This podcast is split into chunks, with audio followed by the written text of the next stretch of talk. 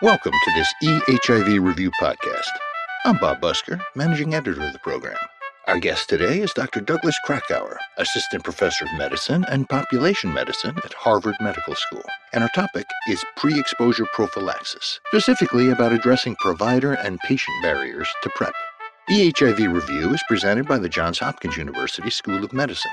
This program is supported by educational grants from Gilead Sciences Incorporated and ViiV Healthcare.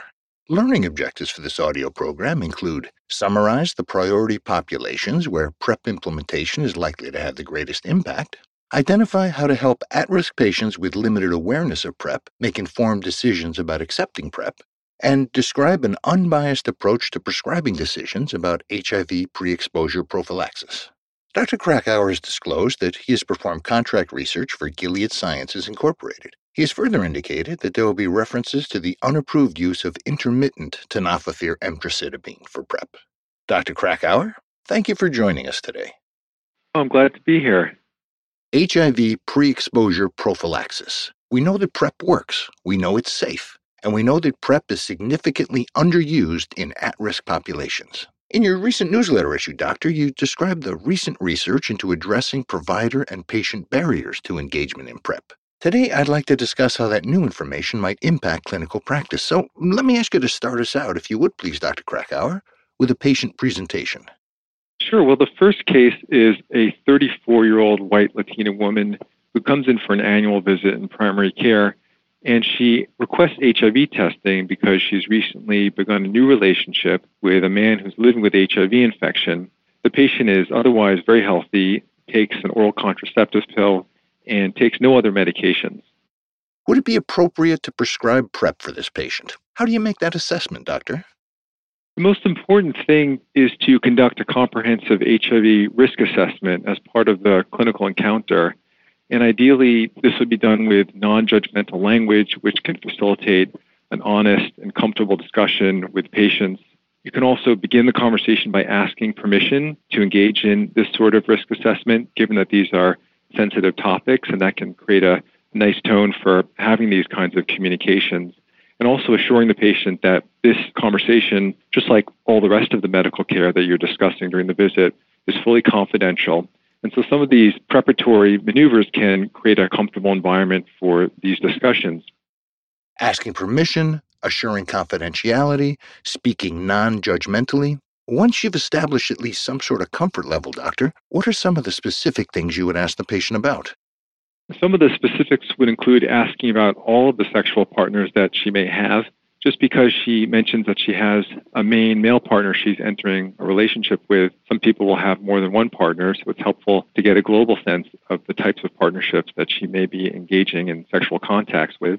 And then it's important to ask about substance use history to see if she may have any injection drug use. That would be another risk factor for HIV acquisition, or if she's having sexual encounters while she is using substances, which can impair decision making around other forms of protection, such as barriers or condom use. It's also important to ask about a history of any sexually transmitted infections she may have had, which can also be a risk factor for HIV acquisition and can also potentiate HIV transmission in terms of some of the biology of having a bacterial sexually transmitted infection or other sexually transmitted infections as well. Then it's important to ask about what kinds of things is she already doing to protect against HIV acquisition, such as whether she's using condoms with this partner or with other partners, or if there are any other strategies that she may have explored. And then digging in a little bit deeper into some of the sexual behaviors that she's having with her partner or partners can also help assess the risk for HIV acquisition. For example, we know that anal sex is one of the more efficient ways that HIV can be transmitted during sexual encounters. Asking about those behaviors as well as vaginal sex and oral sex can give a more comprehensive picture of the type of risk behavior she might be engaging in with her partner. And very important for having a long term relationship with a male partner who's living with HIV is her partner's HIV treatment history if that's something that she's aware of. It may not be information that she's privy to, depending on the type of communication they have in the partnership. But if he is willing to share that information with her, it can be very helpful to assess the risk of transmission because we know that people who are living with HIV who take HIV treatment and who have a low viral load are much less likely to transmit HIV to their sexual partners. So figuring out what she knows about his adherence to his HIV treatment medication and any levels of viral load testing that he may have recently had can really add to the picture of her risk. And at the end, the idea is to put all of these factors into a calculus to sort out if she's at high enough risk where she may benefit from something like pre exposure prophylaxis. Baseline testing prior to prescribing PrEP. What might that include? There are a number of tests that the guidelines recommend be performed before initiating PrEP in a patient. First is HIV testing, we want to make sure that your patient is HIV uninfected before starting PrEP because it's not a complete HIV treatment regimen, but rather only part of a full regimen. So you want to make sure they're uninfected by getting ideally a fourth generation test, which is an antibody antigen test to demonstrate that someone's HIV uninfected. And there is a window period with that sort of testing. So to make sure that someone isn't HIV infected but still in the window period where the test would be negative, you also want to assess if they have any symptoms that could be consistent with acute or recent HIV infection. And if you do elicit any of those symptoms, which could be anything from flu like symptoms to rash or sore throat, anything that could be consistent with acute HIV, then you want to check an HIV RNA test, which is the most sensitive test with the shortest window period before starting PrEP. It's also recommended to assess the patient's creatinine to know their renal function because it's not recommended to use PrEP in patients with a creatinine clearance less than 60 milliliters per minute because tenofovir has been associated with renal harms with long-term use. It's also important to assess a patient's hepatitis B status by checking their serologies. If someone is surface antigen positive, that is, they have chronic active hepatitis B, then it doesn't mean you can't use PrEP, but it's important to know their status because the PrEP medications are also active against hepatitis B. So if someone has chronic active hepatitis B and they use PrEP, you're actually treating their hepatitis B as well as administering PrEP. There's nothing wrong with that, and it may actually be beneficial for their health overall. But it's important to know because if people stop hepatitis B treatment, they can have an abrupt increase in their hepatitis B viremia which in rare cases can cause hepatic inflammation. So it's just important to know their status and if a clinician is not comfortable managing hepatitis B, to consult an expert in hepatitis B management when prescribing PrEP. If someone has hepatitis B testing that demonstrates they're susceptible to hepatitis B, then it's good clinical practice to offer them a hepatitis B vaccine. It's also important to check a baseline hepatitis C test as part of general sexual health care and then if someone could potentially become pregnant, to test a pregnancy test. PrEP can be given to people who are intending to become pregnant, could become pregnant, or are pregnant, but the guidelines suggest that there's limited evidence in this population, so it's important to have an informed discussion with women. PrEP and pregnancy. So your patient asks you whether she can safely conceive with her HIV positive partner. How would you answer her, doctor? We know from research that many HIV serodiscordant couples, that is, where one member of the couple has HIV infection and the other member is HIV uninfected, express fertility desires and intentions. Just like anyone else, some people want to have children, and people living with HIV or in partnerships with those living with HIV also express these intentions. So it's really a good conversation to have to provide the best quality of care for people in serodiscordant couples. The CDC has some guidelines about the options for these scenarios, and I would assure the patient that there are definitely options that she may consider accessing. The first one is sperm washing, where a sperm from a man living with HIV infection can be washed and cleaned to remove the HIV, and then it can be safely used to inseminate the female partner in the couple. One challenge with sperm washing, even though the risk of HIV transmission is extremely low because the sperm washing is quite effective, is that access could be problematic for some patients the expertise for conducting the sperm washing is very specialized, and so not all geographic areas will have someone who's expert in doing that. And in terms of expense of the procedure, it may be prohibitive for some patients or at least problematic. So I would definitely counsel that there are other options where people can safely try and conceive children. The number one most important thing is HIV treatment for the HIV infected partner. As I was mentioning earlier in our discussion, if someone's lived with HIV but they take HIV treatment, it makes it very unlikely they transmit HIV to their partners. So that's one of the strongest interventions where couples can try and conceive children where the person with HIV is on treatment. Using PrEP for the HIV uninfected partner is also a useful tool that can be adjunctive to HIV treatment for the infected partner. And it's not clear how much additional benefit there is in using PrEP if the HIV infected partner has an undetectable viral load, because that's such an effective intervention. But it's certainly something that I think clinicians should offer to patients so that patients can take control of their own sexual health.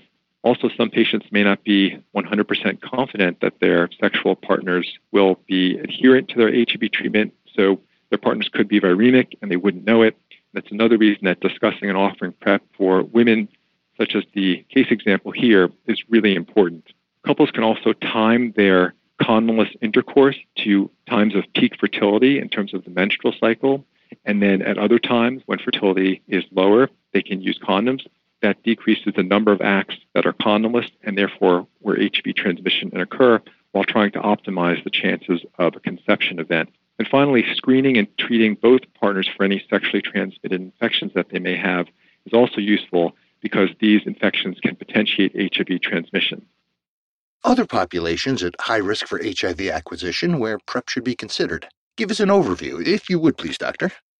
Well, there are a number of populations for which PrEP is likely to be beneficial and for which clinicians should try and have this discussion. If they're taking care of any men who have sex with men who are engaging in condomless receptive anal intercourse or any anal intercourse, that's a population in which we know that there's a disproportionately high burden of HIV in the community, and so discussions about PrEP are important.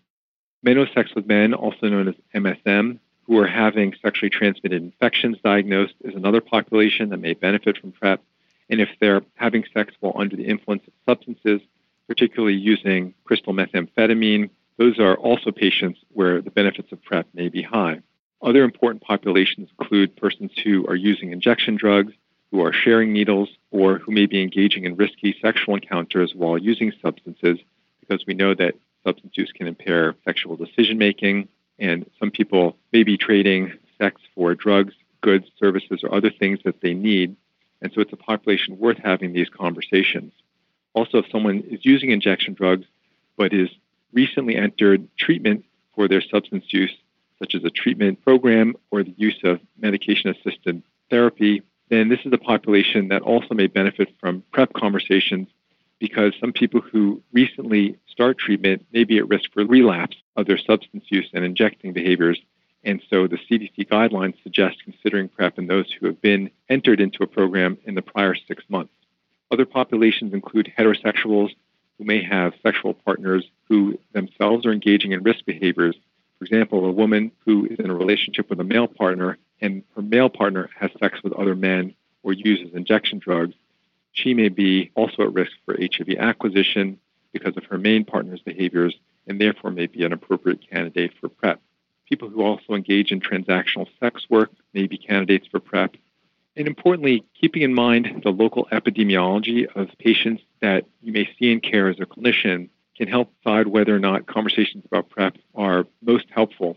For example, there are some notable racial disparities in terms of HIV epidemiology, with Black and African Americans being at increased risk for HIV acquisition in some communities, particularly young Black men who have sex with men and Latino men who have sex with men experience disproportionately high rates of new infections.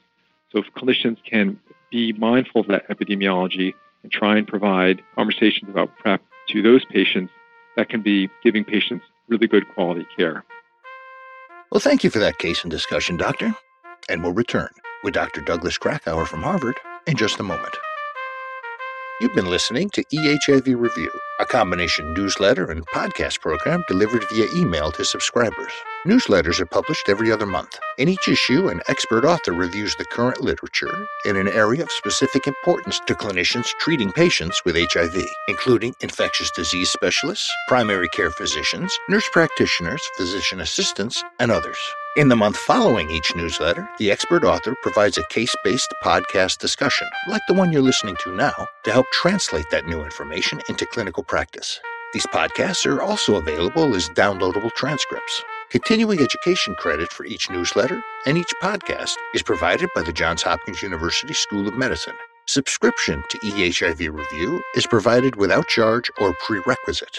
For more information about this educational activity, to subscribe and receive eHIV Review newsletters and podcasts without charge, and to access back issues, please go to our website, www.ehivreview.org.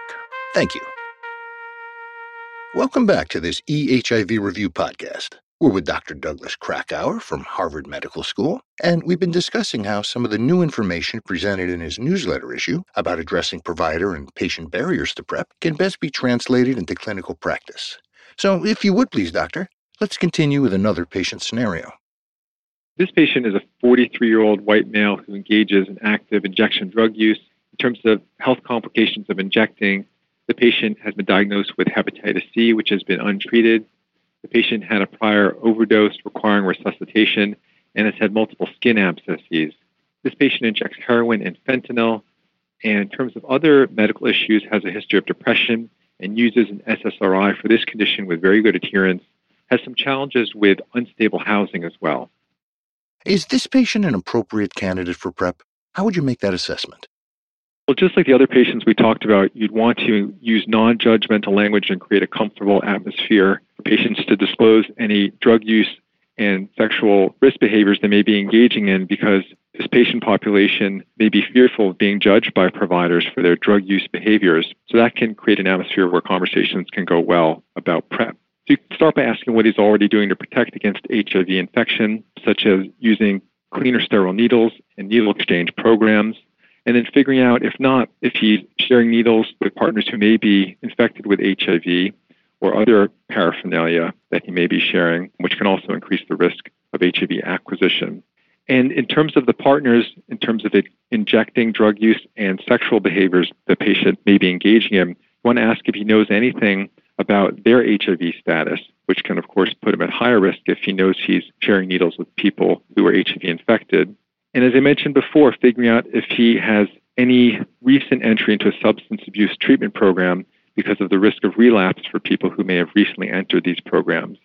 I also want to ask if a patient's been exchanging sex for money, drugs, goods, housing, or any other things that he may need, which may also increase the chances of engaging in risky behaviors.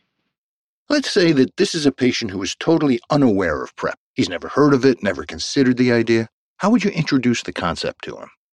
It's a really important question because we know from research that awareness of PrEP among people who are injecting drugs is likely to be quite limited. It can be important to start with an open ended assessment, such as asking a question What have you heard about PrEP for today? That way, if people have heard about PrEP, you can get a sense about what they know and any helpful or potentially unhelpful information they may have heard, such as misconceptions about PrEP. So you can address those as part of your conversation it can be really helpful to ask if it's okay to share information about PrEP, because again, that sets a really nice atmosphere of asking someone's permission to give information about something. And I think it makes people much more receptive to hearing more about PrEP and other things that may be new to them. A great framework for talking about PrEP is informed or shared decision making. This is the idea where people may not know if PrEP is right for them right off the bat, so it's helpful to provide information that's relevant to them that's personalized to their lives and try and assess their personal values and preferences around the different options they may have for protecting themselves against HIV. Some people may find that taking a daily pill is a really attractive option, whereas other people feel like that would be a huge inconvenience or they're skeptical of medications and it may not be the right time to start something like PrEP. But by assessing their values and preferences, you can move the conversation forward in a helpful, individualized way for each patient. Patients probably will have a variety of different levels of health literacy and numeracy, so it's also helpful to keep in mind how you present information about the benefits or potential harms of treatments such as PrEP, because people may not be as comfortable with numbers and talking about things like efficacy estimates and risk may not be terms that they're familiar with. So trying to adjust your language can also move the conversation forward in a helpful way. And finally, informed decision making as a framework would suggest if you can conclude with a patient centered decision that works with where they are in their life at the time of the encounter, that's probably going to be the best way to build trust in a helpful relationship. And even if you think PrEP is something that might be really of great benefit for them and they decline it today, if you try and keep it in a patient centered manner, building that relationship will pay off dividends in the long run because they'll feel comfortable coming back to you. And over time, you may be able to move them in the direction that you think is best for their health, which may include PrEP.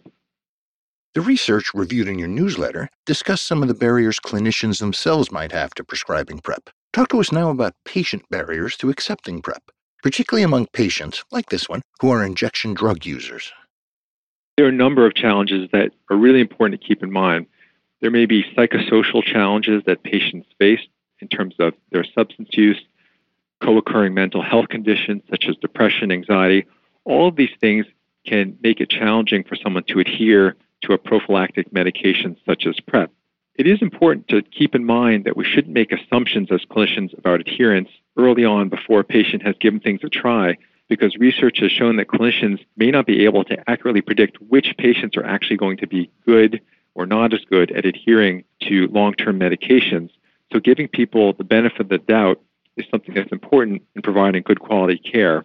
It's important to engage in a personalized assessment of adherence barriers because different people who are using drugs, even though they may be members of the same population with respect to their risk behaviors, may have very different experiences in terms of the social milieu in which they live, in which they need to address taking a daily medication such as PrEP. So, coming up with a personalized assessment of barriers is a good way to give individualized counseling that can move things forward in terms of personalized strategies to optimize adherence. Another important barrier that may come up is people who are using injection drugs who may be in treatment programs or using medication assisted therapies such as buprenorphine or other medications to work on their substance abuse may have questions about whether or not the medication for PrEP, tenofovir emtricitabine, interacts with those medications. Clinicians who have not prescribed PrEP concomitant with these medications may also have those questions. The good news is that this medication for PrEP does not have any interactions with the currently used medications for substance abuse management with opioid disorders, and that can make it a little bit easier to prescribe PrEP in this population. Some good points, Dr. Krakower. Thank you. I think we've got time for one more patient scenario, so if you would please, Doctor. This patient is a 21 year old black man who has sex with men who was recently diagnosed and treated for rectal chlamydia and otherwise is healthy without any medications or medical issues. Again, my first question is how would you assess if this patient is an appropriate candidate for PrEP? We'll emphasize again engaging in a comprehensive non judgmental risk assessment. This can include assessing the number of partners that he may be having sex with, any condom use behaviors, and any anal sex behaviors, including insertive or receptive anal sex behaviors. We also want to ask about substance use, such as crystal methamphetamine, poppers, or other substances, because studies have shown that use of some of these substances can increase sexual risk and also HIV incidence. It's important to ask about the HIV status of their sexual partners. It can be helpful to ask the patient where he meets his partners, such as using online dating apps. Some people may engage in anonymous sexual encounters, which may increase their risk if they don't have conversations about their partner's HIV testing status any history of sexually transmitted infections, particularly bacterial sexually transmitted infections such as chlamydia, gonorrhea, and syphilis. We know that those are associated with incident HIV infection as well, and people have used the term syndemics to talk about syphilis and HIV, where these two epidemics are synergistic with each other in an unfortunately negative way, that they increase the risk of acquiring the other infection. It's also helpful to keep in mind some of the racial disparities I mentioned earlier, where young black MSM have a very high burden as a community of HIV infection. Part of this may be due to structural stigma, where these young men may have less likelihood of accessing culturally competent health care. They may face healthcare provider related stigma and may not have the same willingness to engage in healthcare because of mistrust of their providers so they may be less likely to have HIV and STD testing. Assessing the HIV prevalence in someone's sexual network is also helpful. If someone's engaging in sexual encounters in a community where HIV prevalence is very high, such as in some urban centers, that may also increase the risk of HIV acquisition and the potential benefits of PrEP. It's really important to note if a patient mentions that they have very low risk behaviors, but they still request PrEP, that clinicians should not withhold PrEP or dismiss their concerns because some patients may not feel comfortable disclosing sensitive information to their providers for fear of being judged. And so patients may still be engaging in risk behaviors if someone requests PrEP, my recommendation would be to strongly consider offering it and not to withhold it for that reason. Are there tools available to help clinicians assess whether or not a particular individual might be an appropriate candidate for PrEP? There are a number of tools that are available. The CDC guidelines recommend for MSM using a risk screening tool called the HIRI MSM, which is a seven question tool in which a clinician can ask patients a number of questions about their sexual and drug use behaviors and come out with a, a rough sense about whether a conversation about PrEP may be warranted. There are other tools that have been developed in a similar vein with other populations, such as MSM in San Diego. There was a tool called the SDET that was developed in that population. There's another tool that was developed in the University of Washington that was looking at a risk prediction tool for MSM presenting to sexual health clinics in the Seattle region. And there are a couple of other online tools. So these can be a way to come up with a handy risk assessment that can be done at the point of care. An important thing to keep in mind, though, is that all these tools may lack sensitivity and specificity, so they shouldn't be used as a definitive answer about whether someone should or should not use PrEP but really as one component of a comprehensive risk assessment that draws upon all the information and the patient preferences that would have been elicited earlier in the conversation. And how would you counsel this patient about condom use while undergoing PrEP? The CDC guidelines recommend that the best protection against HIV acquisition is the use of condoms plus PrEP. We know that not all patients use condoms correctly and consistently, and studies suggest that many patients who use PrEP do not change their condom use behaviors. People have worried that the use of PrEP will create an environment where people who were using condoms abandon those while using PrEP. And that's also known as behavioral disinhibition or risk compensation. But most of the studies show that people who have started using PrEP were not using condoms consistently beforehand and don't use them consistently after. So just because someone isn't using condoms is not a reason to withhold PrEP or to discontinue their PrEP. Some studies have shown a minority of people who do disclose they're using condoms less after starting PrEP, but PrEP is highly protective if people use it consistently. So my recommendation would be that it's not a reason to withhold PrEP from someone if they disclose they're using condoms less, but in fact may be a reason to encourage them to be adherent to PrEP to get high level of protection from the medications. It's important to note that sexually transmitted infection rates such as chlamydia, syphilis, and gonorrhea are at an all-time high in the U.S as reported recently by the CDC. So clinicians should ideally incorporate counseling about condoms and other ways to protect against other sexually transmitted infection in all their patients who may be using PrEP. This can include frequent screening tests and treatment for STIs as part of comprehensive PrEP care. PrEP in its current form is dosed daily. Now, if a patient, for whatever reason, doesn't want to use a daily dose, are there other options? Currently, the only option recommended by the CDC and approved by the FDA is daily oral tenofovir emtricitabine in the United States. There have been studies looking at whether an on demand regimen, that is, where people take PrEP only right before they engage in sexual risk behaviors and then for a short period of time after, is something that may be efficacious. There was a study called the IPERGAY study, which looked at this strategy where MSM would use a double dose of the tenofovir emtricitabine tablets the day before or the day of a sexual encounter, and then they would use another dose on a daily basis for two days thereafter. And this has been shown to be highly efficacious in the IPERGAY study. The only challenge with those data are that the average number of pills taken per month by the men in the study was about 15 because they were engaging in frequent sexual encounters. In other studies of daily PrEP where people were less than adherent, but they were taking about 15 pills a month, showed that that was still very highly protective. So this leaves us in a situation where we don't really know if someone's engaging in fewer sexual encounters and using fewer PrEP pills each month in this on-demand strategy, if they'll actually get high levels of benefit.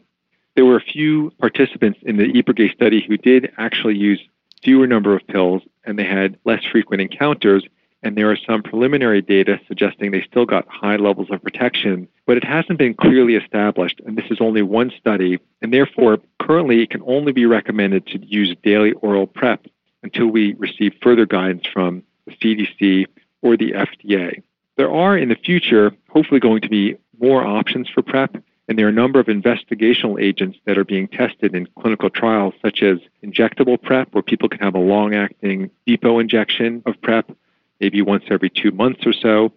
There are also intravaginal rings that are being studied, as well as topical gels containing antiretrovirals to be used as PrEP. So hopefully the future will come up with a whole variety of options that can fit each patient's preference. Thank you for your insight into today's cases, Dr. Krakower. Let's wrap things up by reviewing our discussion in light of our learning objectives. So, to begin, the priority populations where PrEP is likely to have the greatest impact. We reviewed case examples of patients with indications for PrEP from several major priority populations, including men who have sex with men, in particular, a young minority, men who have sex with men, persons who inject drugs, and heterosexuals with HIV infected partners. Those would comprise the highest risk populations who may be most likely to benefit from PrEP use. And our second learning objective how to help at risk patients with limited awareness of PrEP make informed decisions about accepting PrEP. We talked about coming up with open ended assessments of patients' knowledge and interest in using PrEP for people at risk for HIV acquisition, trying to discuss the risks and benefits in PrEP in a manner that is appropriate for patients' health literacy and numeracy on an individualized basis, and using a patient centered framework for discussions and decision making about PrEP. These are the strategies that can help a patient with informed decision making about PrEP. And our final learning objective developing an unbiased approach to prescribing decisions about offering PrEP.